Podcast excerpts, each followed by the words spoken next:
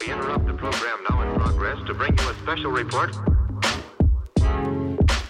Here are the highlights this morning news. From the WPGU News Desk, here's today's headlines on WPGU 1071 Champaign's Alternative. For WPGU News, I'm Ashley Gilbert. It's Friday, December 15th. In this week's World News Roundup, WPGU News presents some of this week's top international headlines. The European Union has opened talks with Ukraine and Moldova about their potential joining of the bloc. This came after opposition from Hungarian leadership was dropped.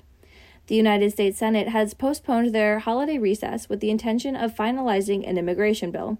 Many senators, including Democratic Senate Majority Leader Schumer, have expressed optimism about the potential deal. The Argentinian government has announced crackdowns on protest, especially around the capital, Buenos Aires.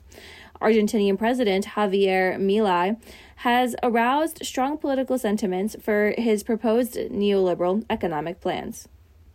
The United States government has publicly called upon Israel to scale down its ground war in the Gaza Strip.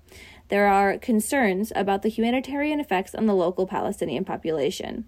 Venezuelan President Nicolas Maduro and Guyanese President Irfaan Ali met to discuss the ongoing border crisis. This comes after a December 3rd referendum in Venezuela to annex the Essequibo area.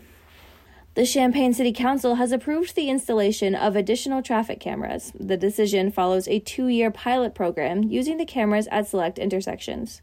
64 license plate readers will be distributed across intersections in Champaign over the course of five years, at a cost of more than a million dollars.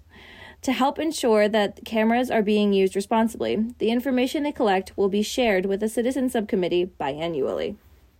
The Champaign County Community Coalition reflected and celebrated this year's progress in making the community better on Wednesday night. Every month, the Community Coalition meets to discuss issues such as reducing gun violence and increasing student productivity. This month, the coalition found that there was a 65% decrease in gun violence and an increase in youth educational programs. The Community Coalition has been around since 2010 with a mission to collaborate with health and educational organizations alongside law enforcement to improve Champaign County. They plan to continue the progress they made this year in 2024. Contributing reporting for this newscast was provided by Peter Derrah, Laszlo Richard Toth, and Stephanie Orellana. Our deputy news directors are Caitlin Devitt and Elisa Eaton, and our news director is Madison Holcomb.